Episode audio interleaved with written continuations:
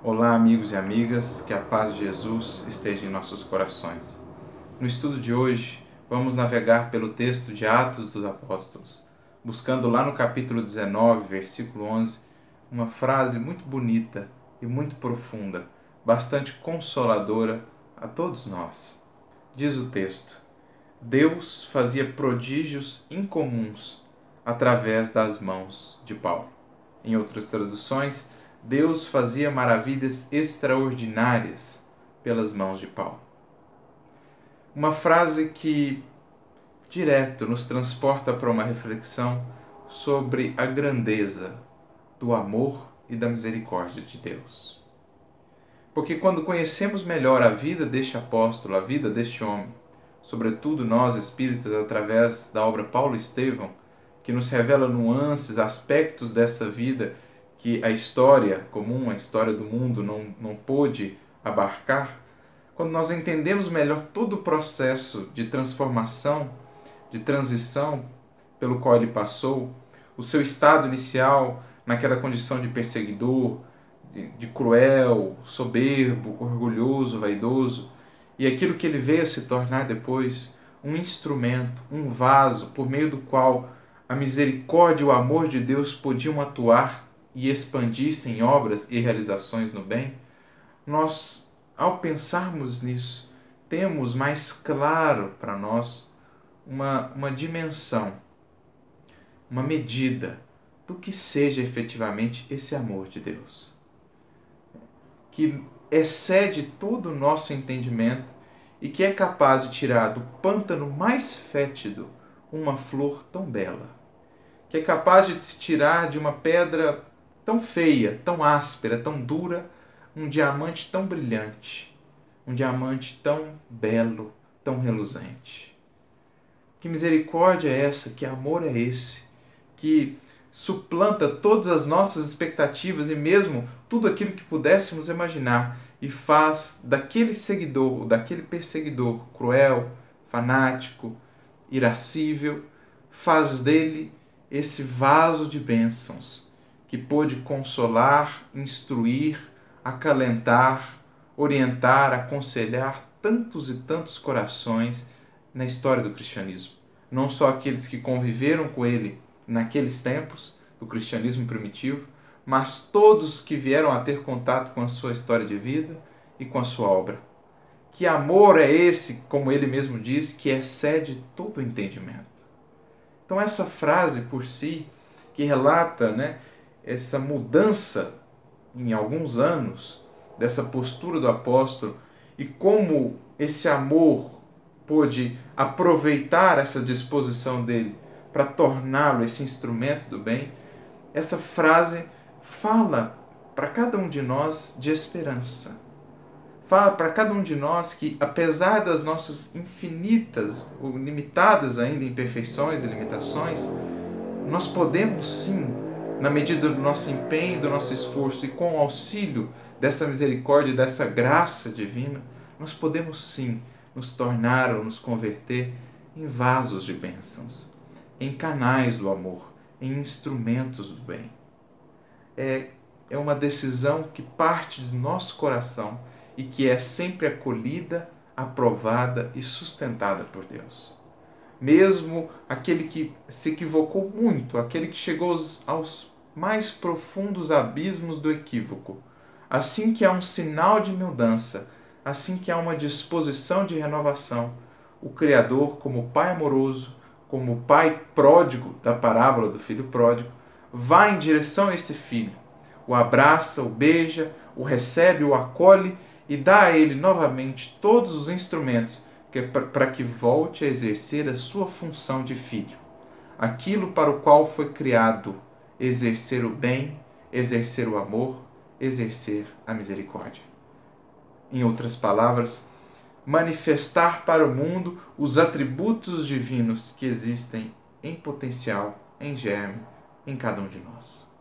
É isso que essa frase está nos dizendo. Está nos falando dessa infinita misericórdia de Deus que acolhe sempre aquele que se dispõe à renovação. Não importa o quanto tenha se equivocado, quão grandes tenham sido seus erros, e as consequências dos seus erros. Deus acolhe sempre aquele que se dispõe a mudar. Não o isenta, é claro, a própria história de Paulo diz isso, não o isenta de lidar com essas consequências, de colher os resultados dessas consequências, muitas vezes amargosos, dolorosos, mas se propõe a sustentá-lo em todo esse processo, o que já é em si mesmo uma grande felicidade e um grande alento, um, uma grande diminuição, né? uma, um, um, grande, um grande alento para que a gente consiga enfrentar todo esse processo e crescer com isso e superar isso é, em busca de novos caminhos, em busca de novas posturas perante a vida. Mas é importante também atentar para outro para outra informação que essa frase nos traz, a de que não era Paulo que fazia as maravilhas, era Deus quem fazia por meio de Paulo. O que nos impele a uma reflexão também sobre humildade. Porque talvez um dos pontos mais difíceis de serem vencidos para todos nós espíritos em evolução é com relação à vaidade em torno do bem. A vaidade de realizar algo no bem, de se sentir um instrumento do bem. Essa frase demonstra que tudo o que venhamos a fazer no bem é, na verdade, uma ação que partiu primeiramente de Deus e que encontrou em nós um canal disposto, antenado, aberto para a execução dessa obra ou dessa inspiração que nasce naquele que é a fonte de todo o bem e de todo o amor. O próprio Cristo, nosso Mestre, já dizia: bom mesmo só existe um. O máximo que cada um de nós pode fazer é refletir para o mundo essa bondade de Deus. Purificarmos o espelho da nossa alma para que ele seja capaz de refletir para o mundo essas virtudes e esses atributos que são originariamente de Deus. E aqui cabe outro ponto de reflexão fundamental. Paulo só conseguiu se tornar esse instrumento capaz de refletir a bondade divina, capaz de transportar a linfa, a água pura do amor de Deus, porque se propôs também a se purificar, a se renovar. Isso é muito importante para que não nutramos algumas visões que nós trazemos do passado, de outras experiências religiosas, de identificar nesses discípulos de Jesus, nesses grandes nomes do cristianismo, é, alguma cota de privilégio, de facilidades. Às vezes olhamos para Paulo, o apóstolo, o santo, né? e nos esquecemos de todo o processo que o conduziu até lá, de todas as lágrimas purificadoras que ele precisou verter para que se tornasse de fato um vaso purificado, um vaso capaz de transportar o amor de Deus, a água pura do amor de Deus, sem contaminá-la. Nós nos esquecemos de todo o processo renovador e purificador que proporcionou a, a Paulo, é, que, que propiciou a Paulo se tornar um espelho límpido, onde a imagem do Cristo pudesse ser enxergada, onde os atributos do Criador pudessem ser vistos.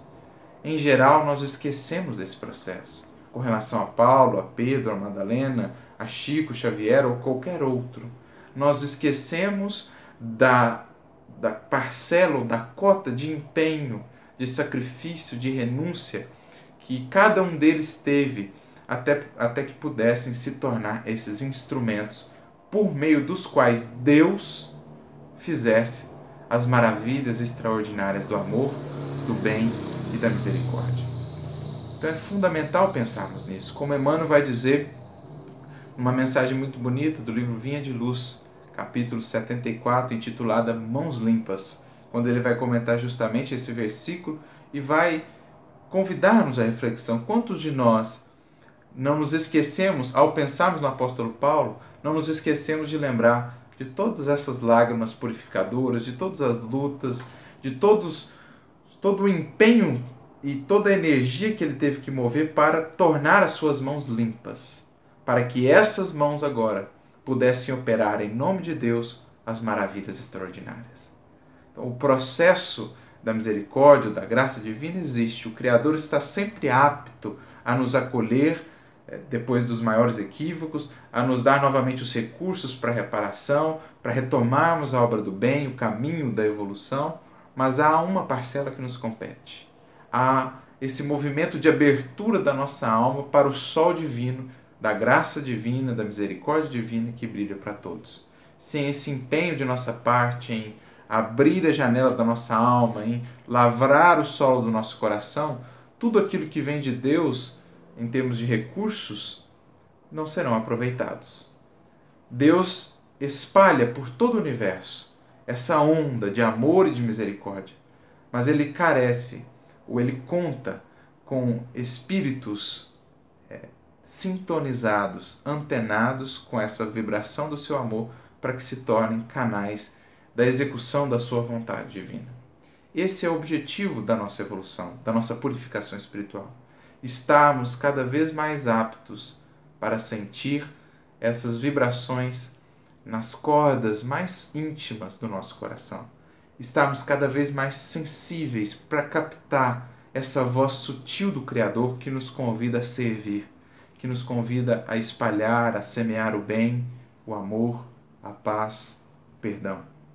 Esse é o processo que Paulo passou em todos aqueles anos de luta, de meditação, de trabalho, de dificuldades, de empeços, de obstáculos que propiciaram a ele purificar as mãos, ter essas mãos limpas de que Emmanuel nos fala, para que agora sim ele pudesse ser esse canal do Criador.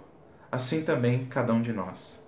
O Criador, o que ele mais deseja para cada um de nós é que nos tornemos esses elementos do bem, que poderão ser por ele utilizados para semear no mundo a mensagem do amor, a mensagem da esperança. Mas ele conta também, ou ele sabe, ou ele deixa conosco a parte que nos compete, que é a da construção de nós mesmos com o auxílio dos recursos que ele nos deu. Então, o que ele mais deseja é nos utilizar para o bem, mas ele conta com a nossa adesão, não simplesmente verbal, mas de coração, de vida, a adesão a essa proposta que foi resumida, que foi consubstanciada na vida do Cristo, no Evangelho Redentor.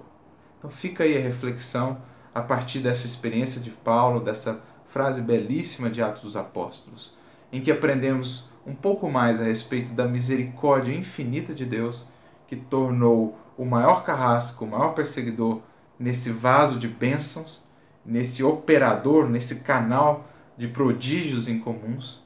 Nós aprendemos um pouco mais a respeito da humildade na execução do bem, não nos deixarmos envolver por essa vaidade que muitas vezes é, é, o trabalho no bem pode gerar no coração. Percebemos que quem faz a obra, na verdade, é Deus por meio de nós. E o papel ou o esforço que compete a cada um de nós em nos tornarmos, como Paulo, vasos límpidos, vasos purificados, em conquistarmos essas mãos limpas, para que sejamos, agora sim, instrumentos afinados nas mãos do Criador, com toda a licença poética, para que ele possa entoar para o mundo o cântico das bem-aventuranças, o cântico da beleza divina, o cântico do amor celestial. Fica a reflexão que Jesus que Paulo nos inspire e que Deus nos abençoe a todos. Muita luz e muita paz.